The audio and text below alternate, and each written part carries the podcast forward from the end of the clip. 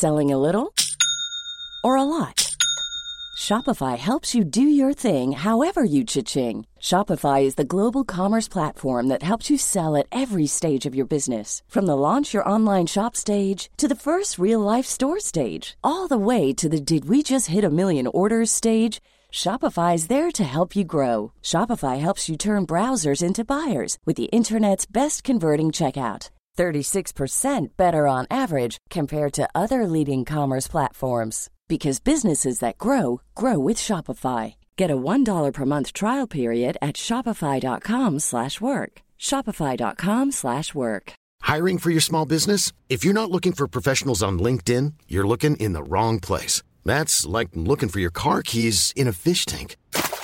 LinkedIn helps you hire professionals you can't find anywhere else, even those who aren't actively searching for a new job but might be open to the perfect role. In a given month, over 70% of LinkedIn users don't even visit other leading job sites. So start looking in the right place. With LinkedIn, you can hire professionals like a professional. Post your free job on linkedin.com slash people today. Quality sleep is essential. That's why the Sleep Number smart bed is designed for your ever-evolving sleep needs. Need a bed that's firmer or softer on either side? Helps you sleep at a comfortable temperature? Sleep Number smart beds let you individualize your comfort so you sleep better together. JD Power ranks Sleep Number number 1 in customer satisfaction with mattresses purchased in-store. And now, save 50% on the Sleep Number limited edition smart bed for a limited time. For JD Power 2023 award information, visit jdpower.com/awards. Only at a Sleep Number store or sleepnumber.com.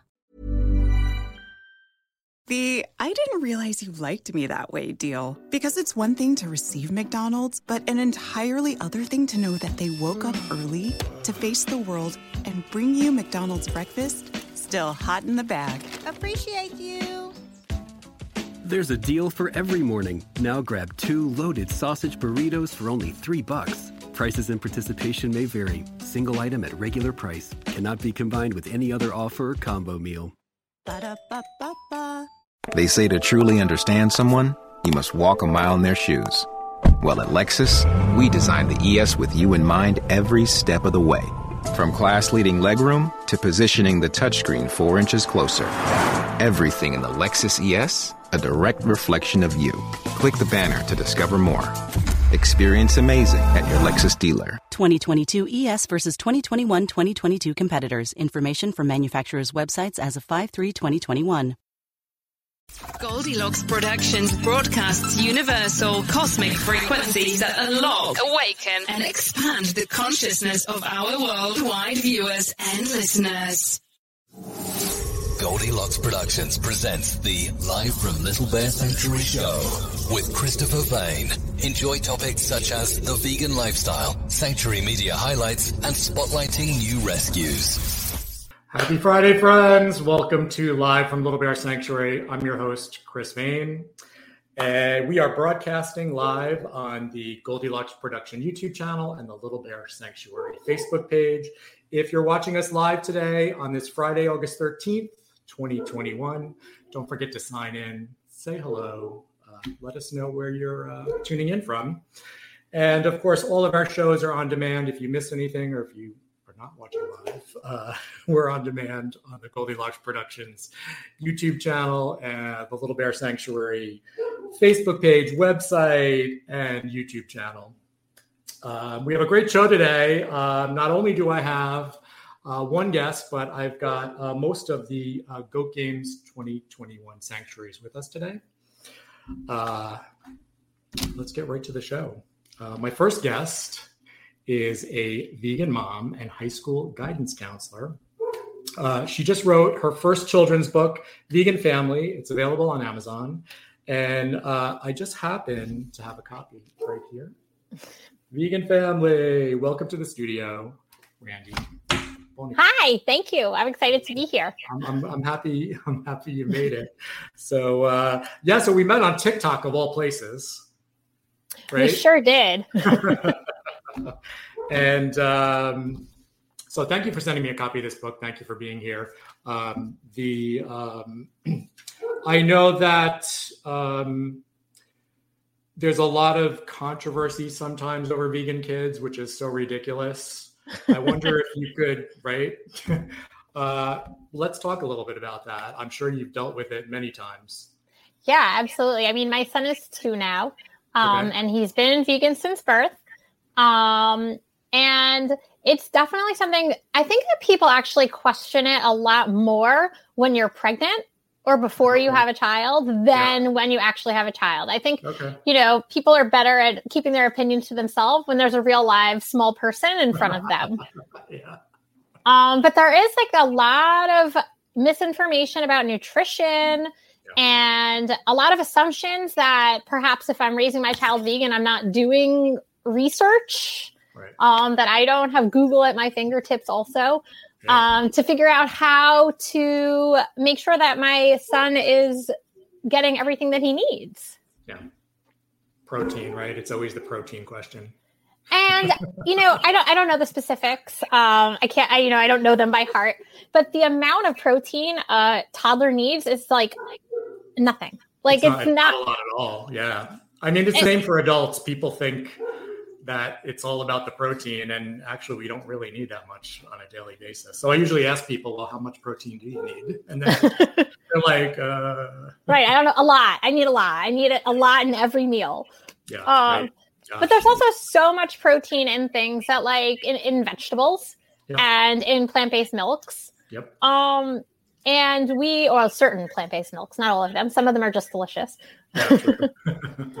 um, you know, but we feel like really excited every time we go to a well visit and the doctor's telling us, you know, his iron level is perfect. He's in the 95th percentile for height. Like all the things that, you know, I'm warned you're going to have a vegan baby. They're going to be little. They're going to have iron deficiencies. Uh, yeah, yeah, yeah.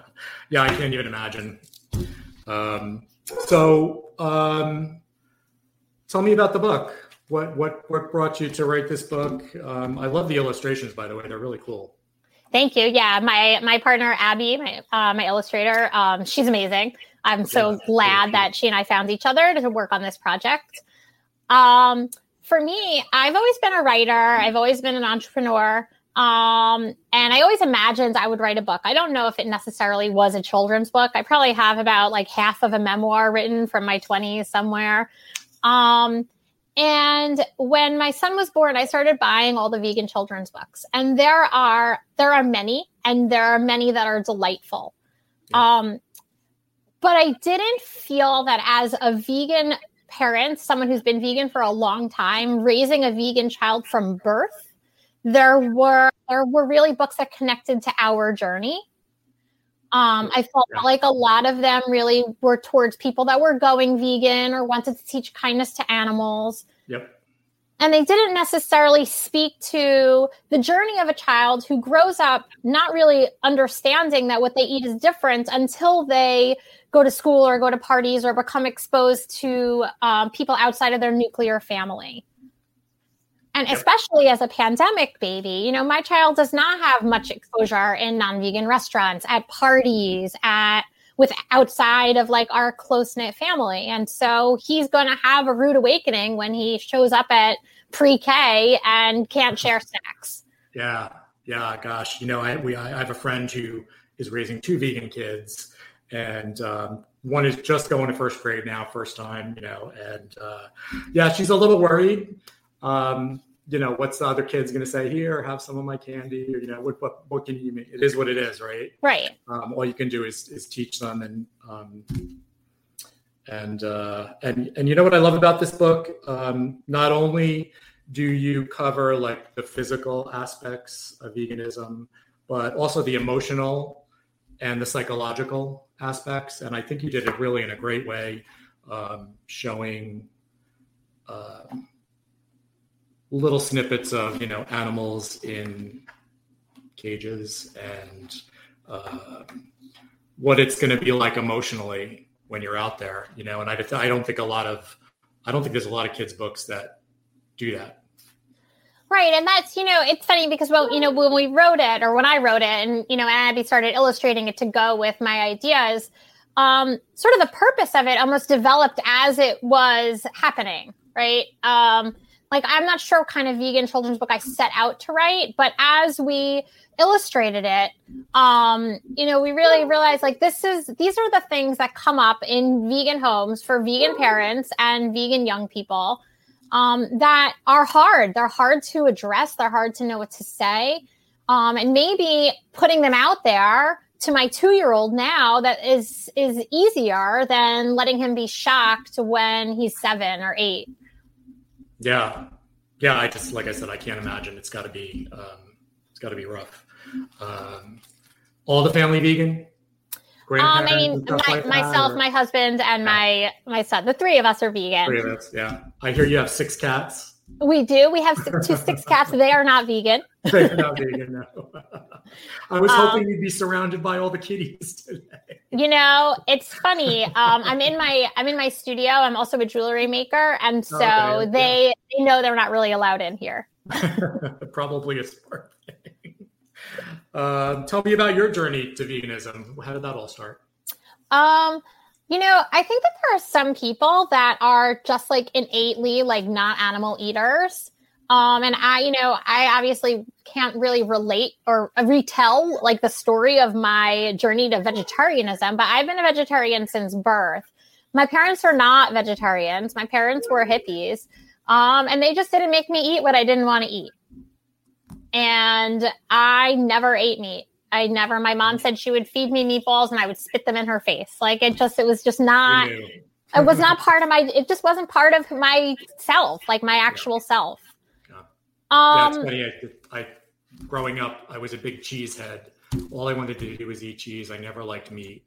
Um, and when I found out what veal was at like eight years old, I was like, ah. Right. Yeah. Right. It's horrifying. Yeah. So yeah, I also I grew up on American cheese sandwiches. Yeah, yeah. um, and you know, as I got older, um, I guess you know we're indoctrinated to believe that milk is good for us and that cows are happy and that this is normal. Um, and obviously, as I got older and I became a woman and I started to explore being a feminist, I realized um, that I was incorrect. yeah. Um, and my husband and I went vegan together. He was a meat eater, um, okay. and I was a vegetarian. But interestingly enough, he was just allergic. He was allergic to dairy. He's allergic to dairy from birth. Okay. So when we started dating, we started going to vegan restaurants for fun. Yeah. Um, just so we could share food and so yeah. we could have like a nice experience. Yeah. And we, you know, got to be to know vegans and really start learning about uh, living a vegan life. And we decided to go vegan together about eight eight, nine years ago. Oh, that's awesome. It's always easier when the family's involved.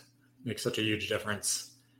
Yeah, I, I don't think I, I know a lot of people do it and their partners are not vegan. And I think that food is such a huge part of American culture and how we relate to each other um, that it really it really must be a strain on, on a relationship. I'm very grateful that I have a partner that shares the same ideals that I do yeah, I don't think I could do it at this point in my life. yeah. yeah. Yeah, it's uh, yeah, I know quite a few. I guess it's one thing if you've met and you both were eating meat, and then, but yeah, I don't think I could knowingly go into a relationship with a meat eater. But thank goodness I don't have to worry about that. So, my hubby's vegan, and obviously we uh, we, we uh, we love our animals to death. So, right, of no, course. No I mean, so jewelry maker. Yes.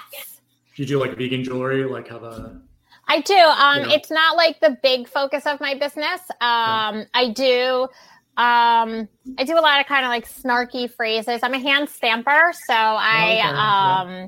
I do a lot of different types of uh, I don't know, phrases, words. Yep. I, so I do have, um, if you were to go to my website, I do have a lot of vegan jewelry. I have a lot of vegan baby clothes. I have a lot of things for vegans, but I also have a lot of things for cat parents. Um, okay.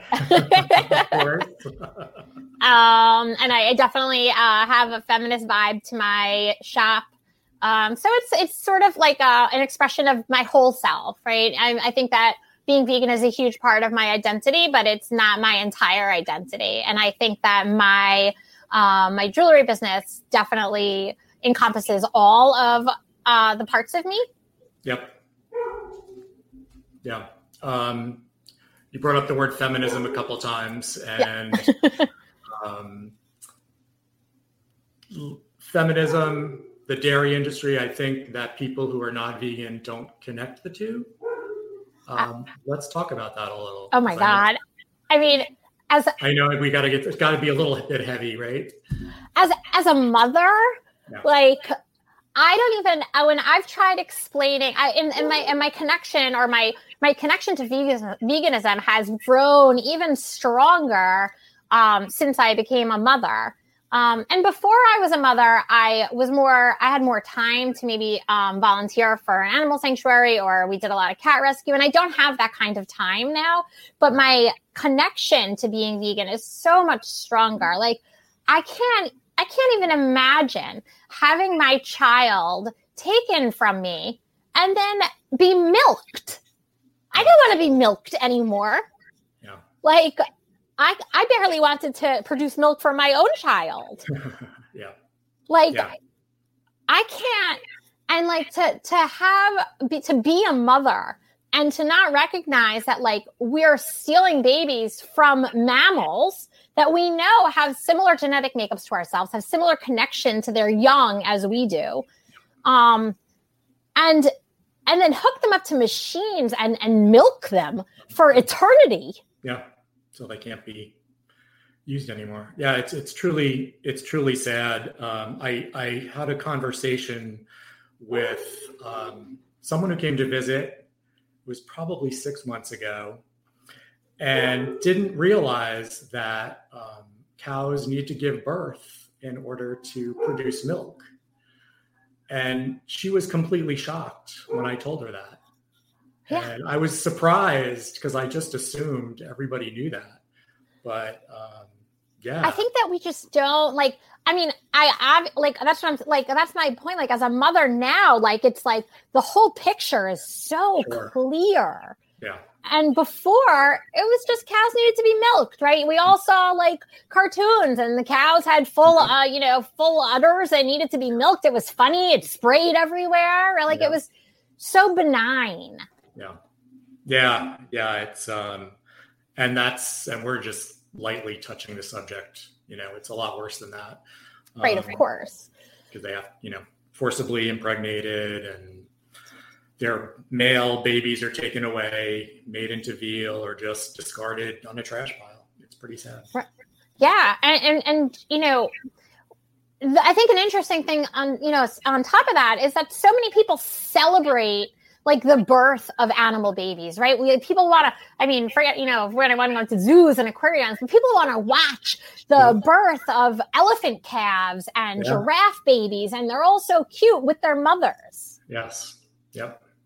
And we're fascinated by by lion cubs and their you know and playing with their mothers and fathers and you know and whatever they're and there's like such a disconnect from the fact that like this like milk which is cheap. And that's another thing that I, you know, I always like think about like, yeah. like what, what things are worth, right? Like right. why, why is oat milk so much more expensive than dairy milk?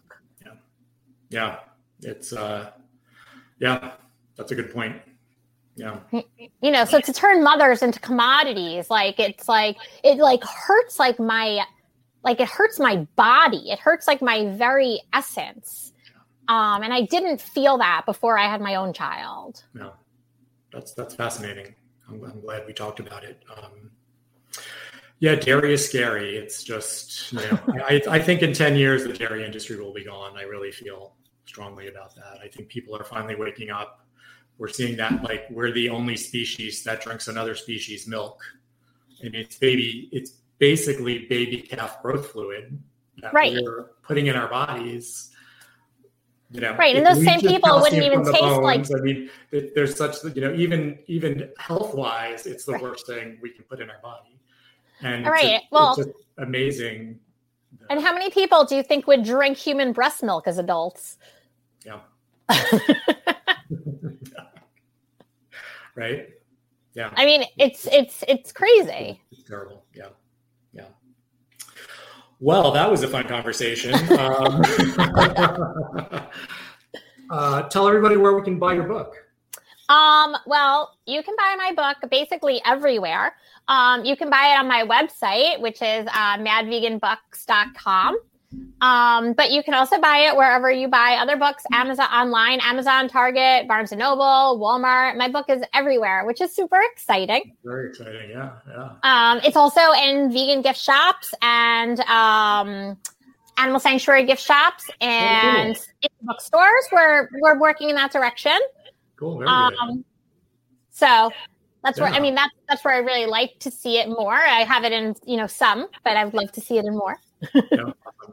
Well, congratulations on the book. I'm so happy you could come on the show today.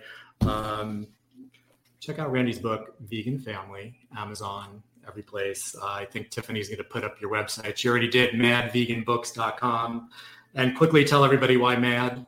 oh, it's mad because it, we're, we're not angry. We're actually very happy vegans. But between myself and um, my illustrator, Abby, we have three boys Murray, Adrian, and Drake. There you go. Awesome. Thanks for coming on the show today, and I'll see you on social media. Thank you so much for having me. This yeah, was wonderful. Absolutely. Have a great day. Bye-bye. Bye. All right. So, uh, yeah, check out. Uh, I really like this book. I keep I keep getting the like China. That's the book. Um, illustrations are really cute. Um, and uh, yeah, it's let me show you guys a page here that I really liked. Uh, so I don't know if you guys can see it. Oh, there we go. I have to peek to see what you guys can see. Yeah, really cute book. Check it out. Um, all right, we're going to move on to. Uh, I don't even know who's here, so let's see who's here. we're moving on to the sanctuaries.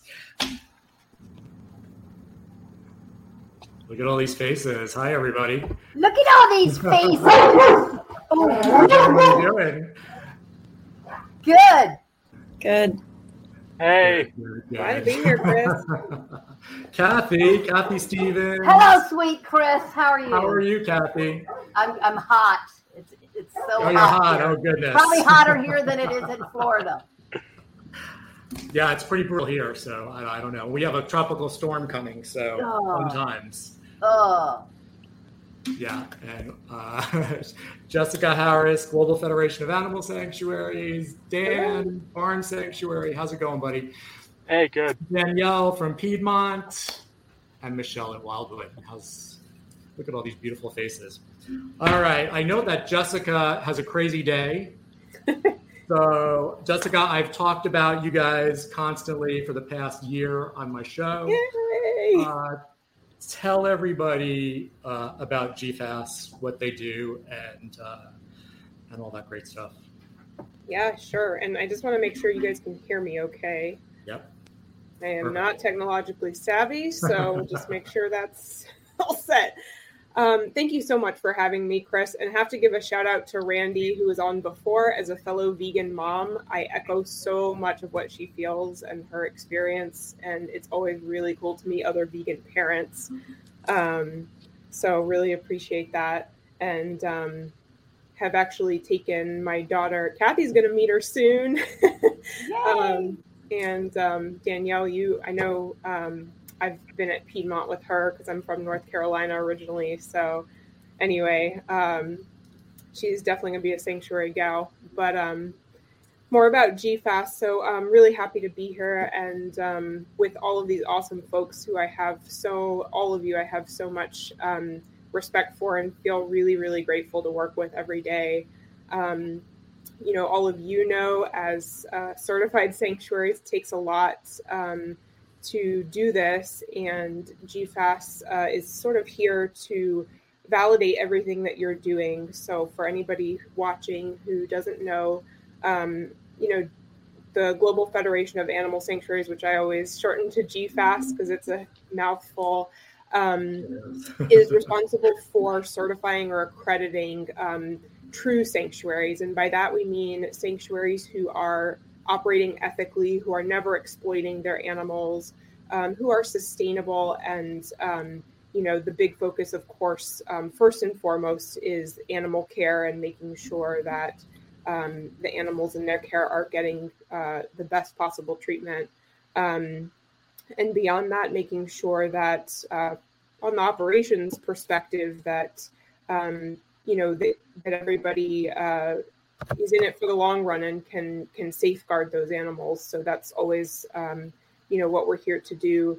And beyond that, to really uh, set aside and differentiate uh, sanctuaries who are doing uh, really good and ethical work from all of the guys that I'm sure you guys contend with that are sort of those roadside zoos, pseudo sanctuaries, petting zoos, um, who call themselves a sanctuary because it can be a trendy, um, trendy word nowadays and certainly attract um, certain types of people, um, but who are not always doing the right thing by animals. Um, and I know that you guys often get the fallout from that. Um, so our job here is to distinguish all of you and then continue to elevate the work that sanctuaries are doing. Um, and so, you know, the goal is that anybody who has an interest in animals, really, whether they're the public visit, you know, looking for a place to visit, whether they're donors, whether they're legislators, I mean, any stakeholder at all, if they see that GFAS stamp on your website, it means a lot at a glance. They understand um, sort of the caliber of sanctuary that they're dealing with. And so it's really, um, our pleasure to uh, to set you guys apart that way. So I know the word sanctuary is just thrown around by a lot of places, um, and the word nonprofit too, which sure. you know, um, uh, yeah. Uh, I know you guys on if, if we go to your website, you have a list of all the GFAS sanctuaries. Um, uh, what what does it take for um, can any sanctuary become accredited or verified you guys know the answer is no it takes a lot but um, you know you it it um there's certainly a couple of things what you're getting at as far as like who qualifies so um you know yes you do need to have um you know, in the United States, your 501c3 or your nonprofit status. Um, of course, we operate globally, so um, we, you know, have to look at the. It's actually an interesting thing to look at how nonprofit struck is structured in different countries. Sometimes I have to kind of do my research to figure out uh, how to how to uh, know whether they are or not. But um, so yes, being a nonprofit or a charity in in whatever country you're operating in. Um, you know, a big one that I think uh, all of you appreciate, and which I know uh, for me, if I see that you're a vegan sanctuary, I know that you have this in your head already, but uh, we do not allow anything that would commodify animals. So, um, you know, of course, uh, when it comes to breeding, you cannot be breeding animals unless we're talking about like a true, you know, wildlife, um, you know, conservation type program, uh, even that is very carefully um, evaluated. Um, but more so that you're never using animals for their parts, for their, you know, milk, meat, anything else.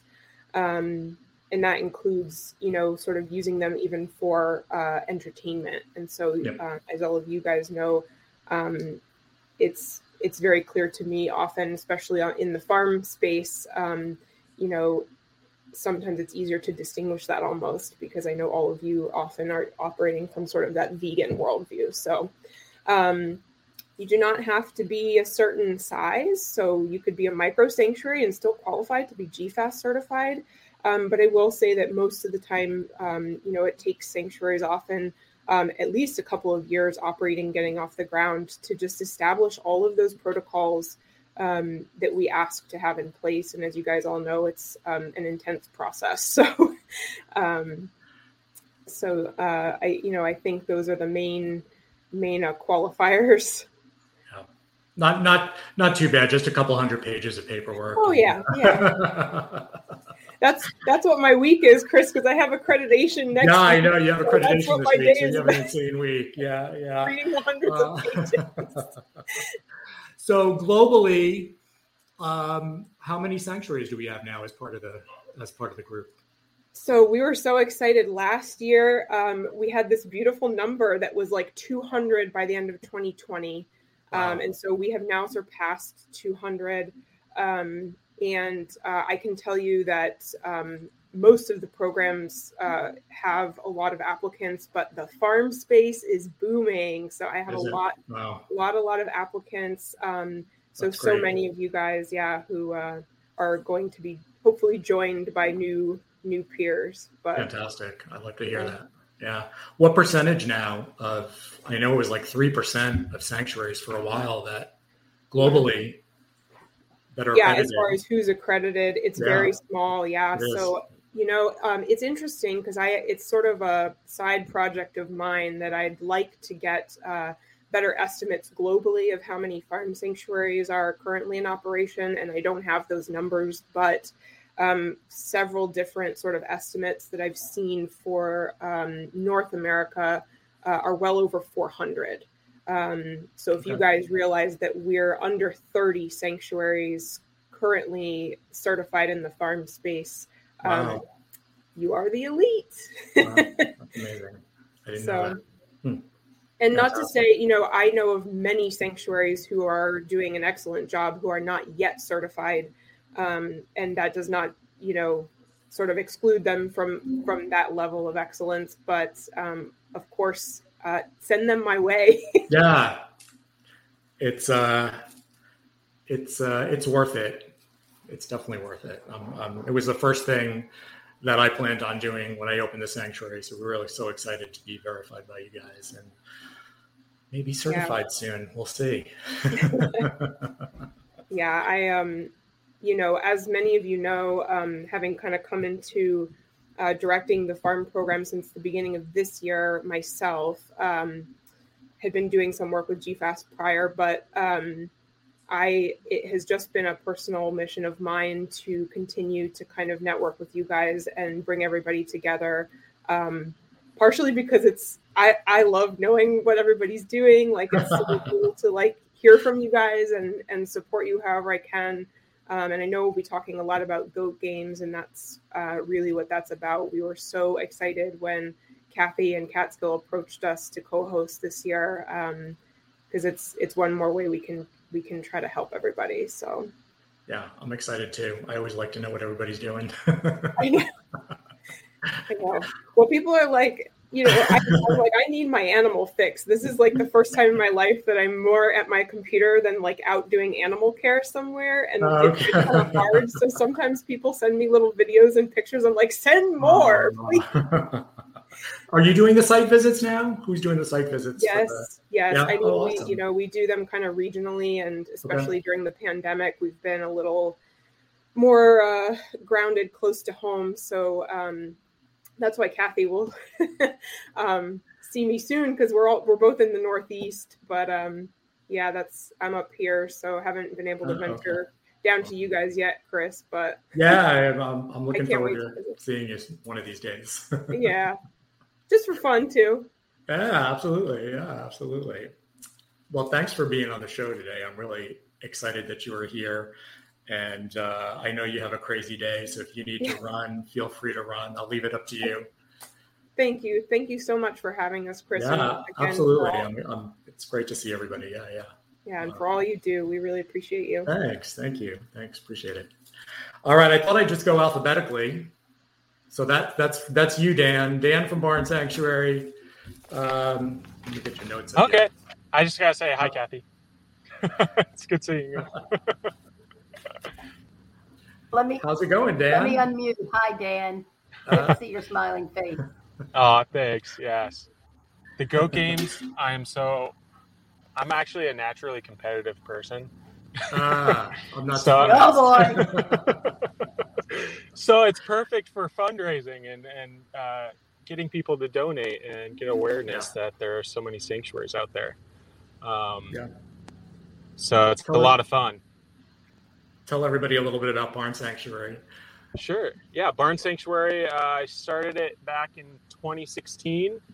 Um, the farm. Uh, it's been a kind of a family farm uh, for the last 140 years, over 140. Um, but it was actually in my family. It was kind of just stagnant for 30 years with nothing being done. And my dad reached out and said, What should we do? And so I uh, recently got done reading uh, Gene Baur's book, Living a Farm Sanctuary Life. And I'm like, I want to do that. and I recently went vegan. And so I was just very ambitious. Um, and so we home uh, about 130 rescued animals. Um, we have uh, an amazing staff. We're located just outside Ann Arbor, Michigan. Um, and it was really cool because right when we were starting, uh, Kathy actually came and did a visit and was just like, "Yeah, I think you guys got something here." yeah, and, and it was just so cool to have her there at such an early stage. Yeah, because I remember her saying it's tough. I'm like, now looking back, I'm like, oh yeah, that's an understatement. oh boy, Yeah. I've been through. I don't think there's Oh. any preparation you can do for No. No, nothing. is, right? Yeah. Uh, but I love it, and it's so much, uh, and it's it's really great being able to tell uh, stories with the animals, be able to learn about the animals, um, and then work with such uh, amazing people as well that are starting sanctuaries and have had sanctuaries, um, and still do. It's I can't. I'm. It's unbelievable how many farm animal sanctuaries there are in the United States. yeah, Literally, you know, because people can just Google it and there'll be one in their backyard, basically. seriously. Yeah. So, um, but yeah, we're really excited about the goat games. Uh, I know my dad already kind of put, uh, kind of created a 5K route on the farm, and he walked it yesterday. It's like, Dad, it doesn't even start now. He's like, I know, but I want to be precise, man. That's Uh, what we're doing. yeah, it's my dad, uh, and he works at the sanctuary too. So he's like, he Oh, does okay. all of our uh, Family business. compounding and stuff like that. Yeah. Yeah, That's awesome. yeah. Um, so I know you have a show on Animal Planet. Oh, yeah, not anymore. Not And- anymore. Yes, they decided not. They decided to go into a different direction, Hmm. um, and and that's okay. Uh, You know, they Welcome to Total Wine and More. I'm firing up the grill for burgers and want to impress the neighbors. You'll love this Cabernet with your burgers. Wow, great price. Find what you love, love what you find at Total Wine and More. Drink responsibly, B21. Family. It looks a little different for everyone. For some, it's mom and dad. For others, roommates who feel like family. And for others, it's your significant other, their golfing buddies, your children, a high school soccer team starting lineup, and oh, look, they're all taking you up on the offer to stay for dinner, really testing the limits of that phrase the more the merrier. But no matter where you call home, Geico makes it easy to bundle and save on home and car insurance. Easier than making three frozen pizzas and assorted frozen veggies into a cohesive meal. I think they greenlit a show about pimple popping on for animals or something like that, and I'm like, okay, I don't know if I want to be on that network right now. Uh, but um, but you know, it, we were super thankful to be able to uh, have that opportunity uh, to have 12 episodes on Animal Planet. Um, super grateful. So it was a great yeah, I was so excited to finally see a farm sanctuary get a show because I don't think it's been done before. Yeah, I, I don't know. Not on that big of a level before. I was honestly surprised that we got it or we they were willing to do it. You know, a vegan farm animal sanctuary. Um, it was it was definitely a uh, you know walking kind of like a fine line of not being really preachy about the mission because it would just turn Animal Planet in the opposite direction running. But the fact that people I was wondering see- about that. yeah, yeah, it was Yeah. definitely interesting. It it changed throughout the filming process. They were actually they're like you know they included you know what would happen if you don't take in this animal? It would go to the market for slaughter or or you know all this stuff, and they included it. And I thought there's a lot of stuff they didn't include, um, Mm. but uh, that's okay. Uh, it's you know we got to meet where it, it was. The point was to capture a large audience, and um, people could, could see that the animals all had individual names and individual personalities, and I don't think people really have seen that on a, a global scale.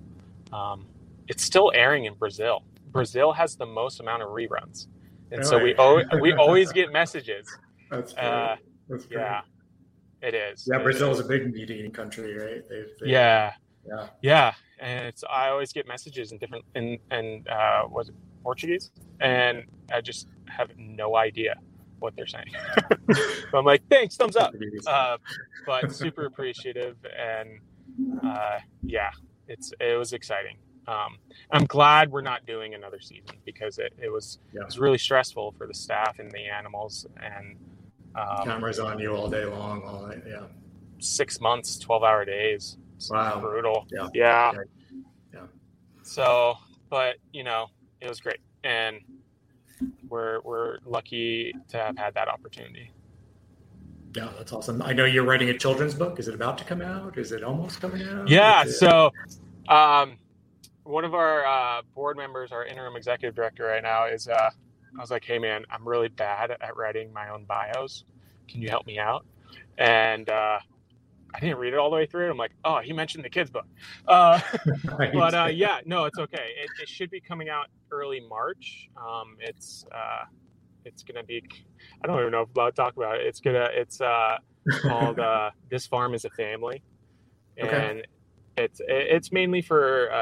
You know, I believe four to ten year olds, Mhm. and um, it's pretty cool because the animals are kind of like you know Toy Story in the movie. They have their own lives going on.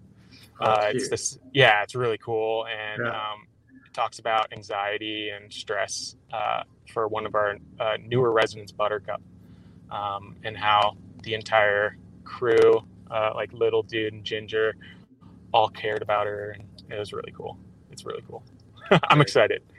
Yeah. Tell us about your mascot for for the goat games. Oh, Lola, Princess Lola. Lola. She's so adorable. Uh, Yeah, she's she is. great. Yeah, she's such a princess, and I hope she feels the same way that I'm calling her a princess. But no, uh, but uh, yeah, she's great. Uh, I we got her in Iowa. Uh, she was born outside um, during the winter. The the farmer didn't know that they had triplets. They just thought they had twins. So she got frostbite and had to have her uh, back hind legs amputated. And uh, it, it was pretty crazy because I, br- I got her back to the farm and I have old footage of her running with her legs. And, you know, you could tell that they were just, there wasn't really nothing there. And, um, but yeah, she has prosthetics. She does underwater therapy, uh, pretty local here, and uh, does gets light therapy done. And Oh, cool. Yeah. yeah. So she just got some new prosthetics made, which I'm very happy about. Oh, who Um, did them? kid- Uh, his name is uh, Josh Arc Ortho, and uh, he's actually local, same town. Oh, Um, wow. What are the I was at- chances? yeah, just I was at a wine bar with my dad, and his wife comes up to me. He's like, "My husband wants to make animal prosthetics." Wow. and he makes them for kids. He made them for kids, and so he's just Wow. And he's so hands on. He drives out and he does it. He loves doing all the fittings himself, um, and you know he just got uh, use of his massive 3D printer, and so he just made some new ones for Lola, and they're perfect. So, so cool. Wow. yeah, Arc Ortho. Uh, so Art Ortho. Oh, yeah, awesome. check him out. He's really cool. I know um, Tiffany's been posting everybody's websites and uh, Oh, cool. Great information. Um, so we'll have everybody's website up in the donation links. Um, Thank you. I- Yeah. Did I miss anything? I, I don't think so. Um, All right, awesome. This is a lot of fun.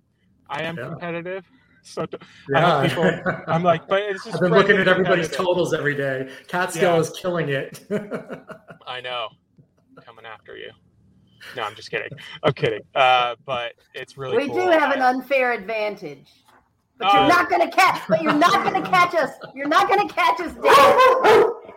Oh uh, Yeah, no, it- it's a lot of fun. I'm excited for the opening ceremonies. I heard you guys are doing something special, and that'll be fun to watch as well. Yeah, fantastic. Well, Yeah. job. Well, thank you so much for having me here. Yeah, thanks for thanks for coming on. Appreciate it. Yeah. And speaking of Catskill, hi. Miss Kathy to see you, Stevens. How are you, Kathy Stevens? Hot, as I said. Oh. Sorry, that's my old pit bull. Ha- having some things to say. Um, I'm just fine. Just fine. Excited about all of this. So grateful that everybody agreed to participate. And uh, Hope it's a whopping success in the week when it really counts this upcoming week and hope to expand it next year. Yeah, tomorrow's the big day. Yes, it is. Yeah. Tell everybody about Catskill Sanctuary. So we are in our 20th year, which is hard Amazing. to believe. Wow. Um, but we we're a 150 acre sanctuary in New York's Hudson Valley when we rescue 12 species of farmed animals. Really 11. We don't officially uh, take in rabbits anymore unless somebody dumps them in our driveway, which is what happened with our last pair. Um, and you know we do what all sanctuaries do. You take these broken beings and you love them and you you treat them all as individuals and then they delight you in who they become and what they what lessons they offer and um, how they become such heart opening and mind expanding ambassadors for all the rest of them. Um, and then we have an active education program with tours and a cooking class and a, a cookbook uh, and a podcast. So that's us in a nutshell.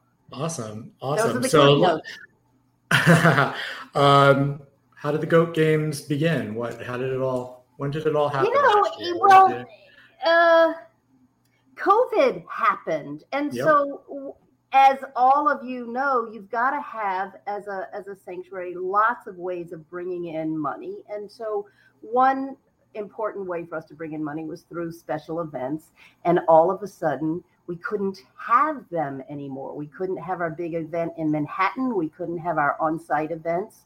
So the group of us got together. And I don't remember, to be honest, probably one of our team who's listening now knows who came up with the original idea. But as soon as that person did, we all loved it we just loved it as a way of engaging our supporters and doing what we're doing anyway, which is being outside and active in the summer. And um, so we gave it a whirl. But then to make it really a games, and it's funny because Dan, you say you're competitive. I don't know if he's on anymore, but to me, we Dan. are com- we are competing we're only competing against ourselves. This is a very collegial thing, and we're just trying. Each of us is trying to raise whatever goal we set. So I'm just excited to cheer everybody on and hope that it's a walloping success. Uh, you know that in a little over a week from now, we'll look back and and say that every single one of us accomplished what we intended to, and that we can look forward to an, expanding it again next year. That would be awesome. Yeah. Yes. So I got to meet you one uh, last year. Yes. So people don't know this, but um, we don't have to talk about it. Is it still top secret? well, it's not going to be anymore. Yeah. we reached out to um, Jess. Jess. I think GFAS. Yes. I think you guys. No, I think it, no, it was um, Valerie. No. Somebody. It was somebody. Yes. Um, oh, with a D. With a D. Her name. Yes. Daryl. Daryl. Okay. Sorry, Daryl. So, uh, Daryl at we Darryl. we had uh, more pigs than our grounds could accommodate. Well, we took in twelve pigs. We had eight or nine pigs. We took in twelve piglets as part of a uh, uh, rescue in collaboration with PETA and another sanctuary was going to take half of them and once they actually got here the sanctuary could no longer take them. So we it, these pigs we just had personality conflicts essentially what um, and so we started looking around the country. And as you guys all know but listeners not might not one pig is a force of nature they are a, a pig is a force of nature. They are strong, they are will, willful, they are food driven, they let you know what's on their mind. Uh, they could drag you around as if you were a blade of grass. And so when you, we knew it was going to be a challenge to try to place half of these piglets we call them the piglets. We still call them the piglets. We still call them the piglets. Oh goodness. They're six years old. But so we were reaching out all over the country. We exhausted our options regionally and reached out to lots of organizations, including GFAS. And Daryl said there is this wonderful sanctuary in Florida called Little Bear. And I called Chris and he yep. said, I think we could do it. And we had a series of conversations. And I thought, is this man out of his mind? and so I I flew down. I was actually down there for a conference, but made a point to go and visit to make sure a he wasn't out of his mind, and and, and b that their that their setup would work for these six adult pigs. And um, what struck me most, as I said to Chris, is how in love with them with him the animals are, and that was all I really, the most important thing that I needed to see that they adore him. and you know the the pasture i don't even know if you'd call them pastures because it's sand but like these big yeah. in, in, eh, big enclosures we have grass now. It's it's it's rainy season. Oh okay uh, the, the enclosures are big. The only thing we were concerned about was the climate, the difference in the two climates. So we yeah. transported them down at, at a time of year that would make it would be easiest for them, and they're doing great. Yeah, they are. So that's that's how. Chris and the piglets by piglets she means six big six hundred pound Yorkshires. Yeah. Six six hundred pound pigs. yeah, yeah, yeah. They uh, they're quite the crew. We love them they love their belly rubs, man. I go in there and it's like flop, flop, flop, flop, flop. yeah, they do. Yeah. It's pretty universal, yeah. right? totally. Did I miss anything? Anything else you want to say? No, just grateful to everybody for their support of whatever sanctuary it is that you're. Well, you're on Chris's show, so you're probably going to support Little Bear. Don't support Dan. Definitely do not support Barn Sanctuary. he is competitive, and nobody should give him a penny. no, um, no, just grateful to everybody. Grateful to you, Chris. I just love you, and I love well, everybody who really who gets into the this work and then once in it realizes mother of god this is harder than i ever uh. possibly could have imagined and yet reaches inward and finds what it takes to keep going. So well said. bunch yep. of good people. Thank you. Thank you. All right on to piedmont. Hey there. How are you? Doing well. Thanks so much for this opportunity. Yeah i'm, I'm glad you made it. How's everything Going good. Yeah. yeah. It's tell also very hot here. So uh, is it is area everybody's like heat wave, not heat mm-hmm. wave time. So tell everybody about Piedmont. Yeah, so we're located in Pittsboro, North Carolina. Uh, we are home to a little over 120 residents. We've got goats, sheep, chickens, turkeys, ducks, geese, think that's everything. And um, within the next year or so, we hope to start rescuing cows. So we're working on our cow uh, structure right now. So we're really excited about that. Um, and then the other big news is that we also just expanded pretty hugely in our land. So um, we went from 20 to 45 acres earlier wow, this year. Congratulations. Thank That's you. Yeah, it's really exciting. So yeah. we've got the land and we're now kind of fundraising for all of the things that go into getting it ready, um, building structures, having the always like fun, right? That's always yeah. fun. Yeah. yeah. Yeah.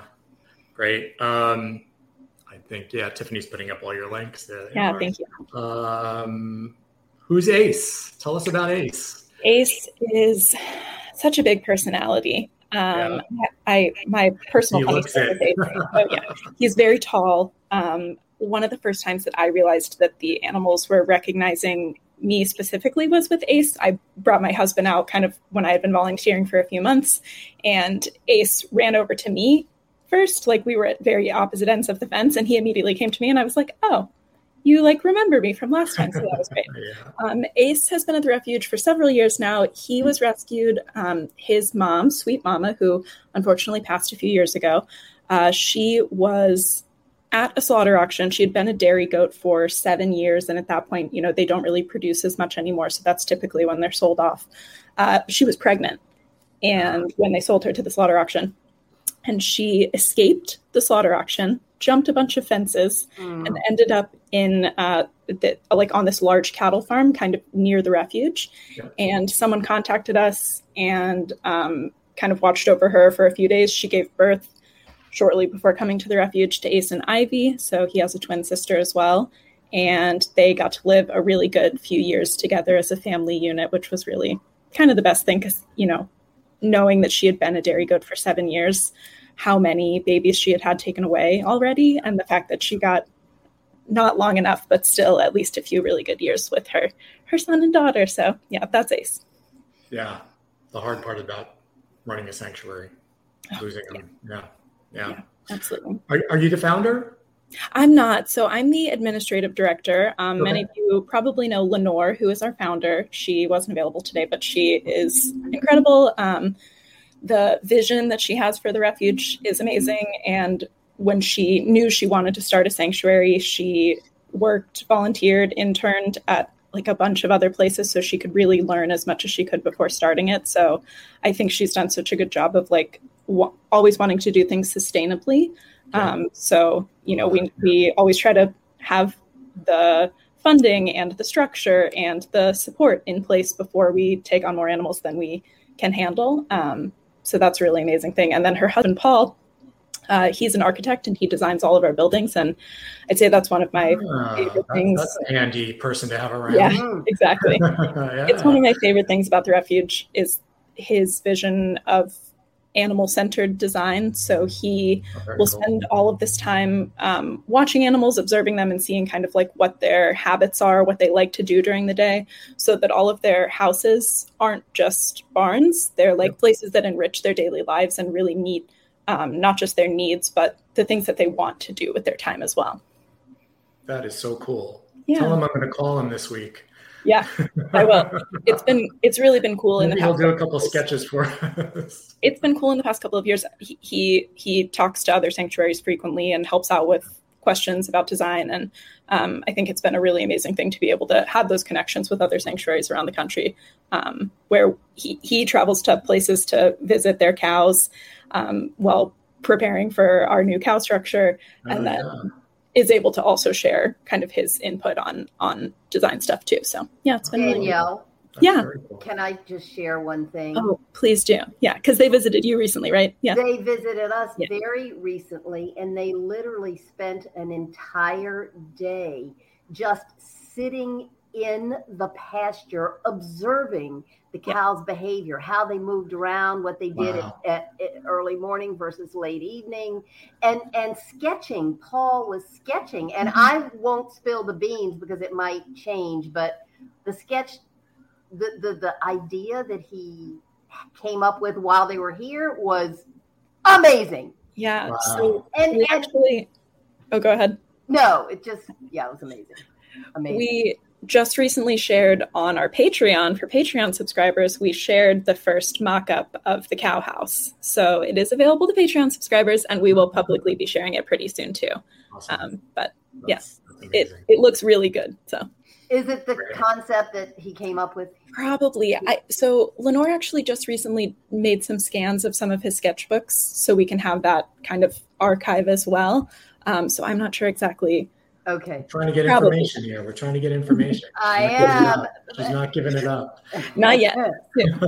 but there are some really, really cool features that that you know, like you were saying, it, it's the difference between what they want to do at day and at night, and how they interact with each other, and how they interact with nature, and how they interact wow. with their house kind of structure. So it's really exciting.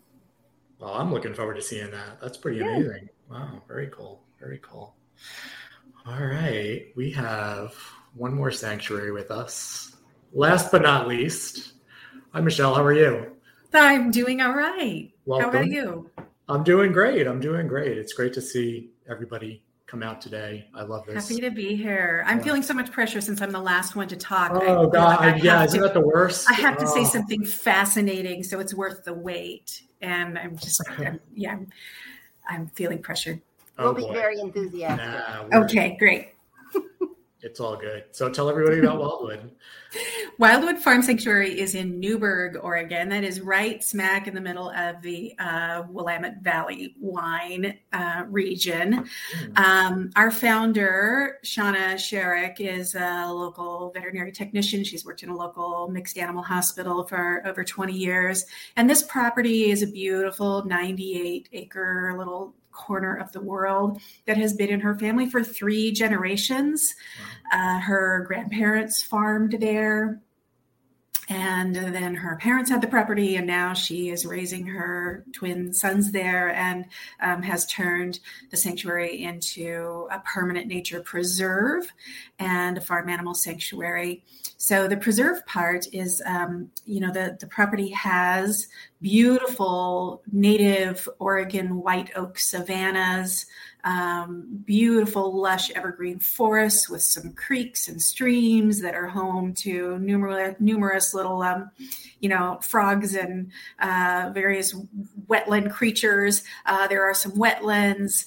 Um, there are a few acres of pear orchards a few acres where we grow um, all of the hay that the animals eat through the year. And then, of course, we have about 100 formerly farmed animals. We've got seven beautiful bovines, some goats, sheep, alpacas, uh, and then, uh, you know, chickens, turkeys, ducks, geese, and uh, peacocks. And so they get to live, you know, very peacefully and have their their wonderful, you know, happy sanctuary life where they get to choose their friends and choose what they do with their days and live out their natural lives and um, have the kind of lifestyle that they that they all deserve but they live peacefully along with the wildlife that visits there. And um, you know sometimes we've had arrangements with local um, wildlife rescues and so that when there are you know say me, me well, like some orphan baby skunks that when they were rehabilitated and ready to be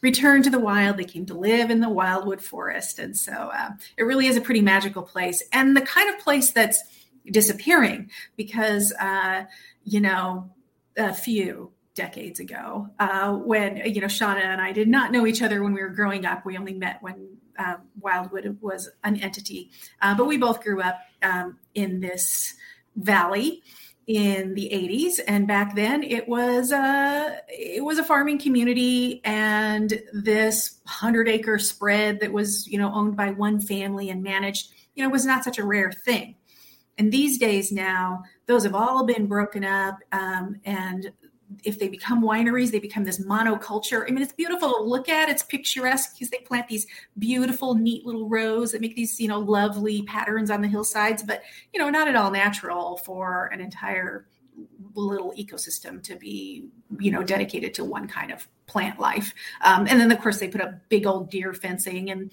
you know, stop all the wildlife, uh, terror, you know, the corridors and um, and so it really interferes with wildlife and and and wildwood now is a rare gem.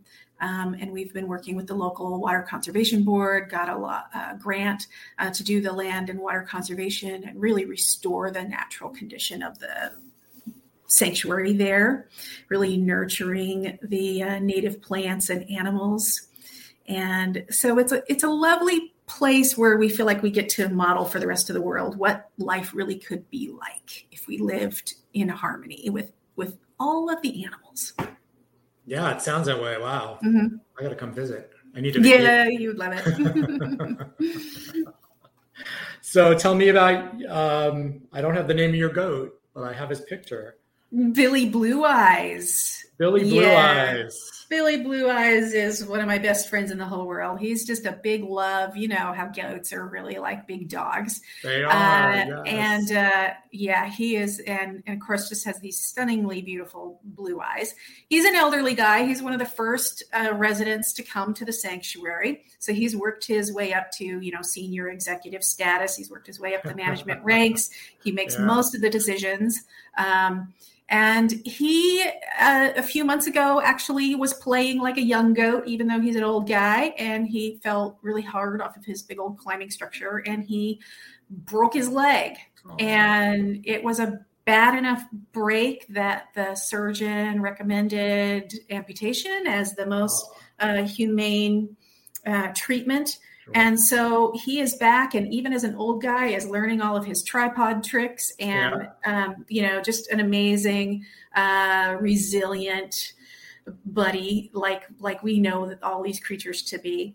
But um, you know, we we we rented a cargo van from U-Haul to take him to his appointment because we had, you know, we had a choice between the big stock trailer Yep. Just too big and too bumpy, or you know, like a Subaru station wagon.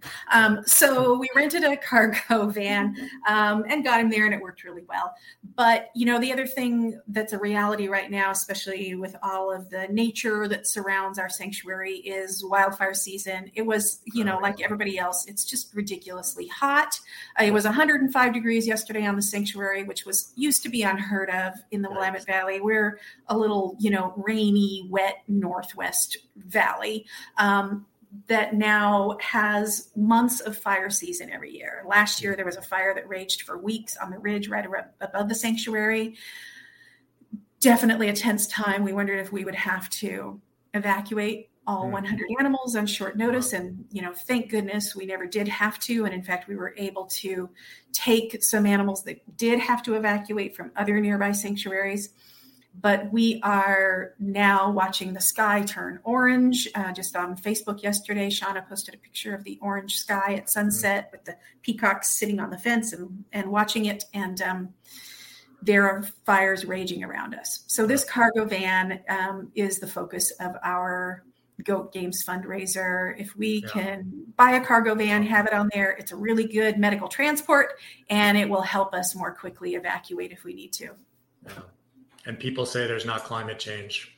Yeah, yeah. Look at the sky. Yeah, look at the, thermometer. The world, the world, is burning. The world is. The burning. world is burning. It is on fire everywhere on the globe. It's so heartbreaking to see, you know, people evacuating a Greek island, and um, uh, you yeah. you know the animals don't all get out. I mean, all of us that we you know we grieve and we worry for the animals that uh, are paying you know a much bigger price for this than humans, and humans are paying quite a price as well. Yeah, yeah. very sad, very sad. All right. Well, all right. I was going to try to say something fascinating, and then I just depressed everybody. Oh. hey, you know, it's the reality of uh, of what we do. I think, but uh, yeah, there was a, uh, um, three-legged animals. It's amazing how they bounce back. And uh, and you said it perfectly. They're just like dogs. Um, mm-hmm. uh, dogs with horns i call them you know? Yeah. Yeah. Yeah we love our goats. They're just so much yeah. fun. They're it's um um, all of our goats run loose, so they mm-hmm. at night they sit at the front door of the house, the whole group. so it's kind of it's kind of funny. yeah, well, because we're also a nature preserve, um, all of our goats need to be closed up at night. They run loose yeah, during the day, right. uh, yeah. but at night, um, you know, we've got we've got cougars and bobcats cougars, and all kinds of uh, wildlife around us. So everybody's everybody's tucked in at night. Yeah, that's perfect. Awesome, great. All right, guys. Thanks for coming out today. I'm so excited to have everybody here. Good luck, everyone, on your fundraisers, and uh, I'll be watching. I'm looking forward Thanks to seeing so pictures from the events. Thanks for coming Thank out. you. Yeah, yeah, of course. Ready, set, goat. Ready, right? set, goat. Here we go. All right, guys. I'm going to close the show. Uh, tomorrow, I know we're over time. We're good, Tiffany. Right? I'm going to keep talking. so tomorrow for um, for Little Bear Sanctuary. Uh, actually, sorry, the, uh, Sunday we're going to be at Millennial Brewing in Fort Myers for a vegan brunch. I hope you guys will come out and join us. I know we're, we're having a tropical storm this weekend, um, but what a you know we'll all drink together inside where it's dry. Uh, so yeah, come out, come out and see us this Sunday. Um, and it's it's Millennial Apothecary Flying Eagle. They're all, they're all in the same location in Fort Myers. Uh, and August 21st, um, we're going to do uh, the closing events, not all heroes wear capes. Our development committee is doing some really fun stuff in Ohio at Whetstone Park of the Roses, and they're having they have a whole list of events. Um, And yeah, so uh, my guest next week is my good friend Debbie uh, with Your Vegan Home. Uh, it's going to be a lot of fun. We're going to cook together.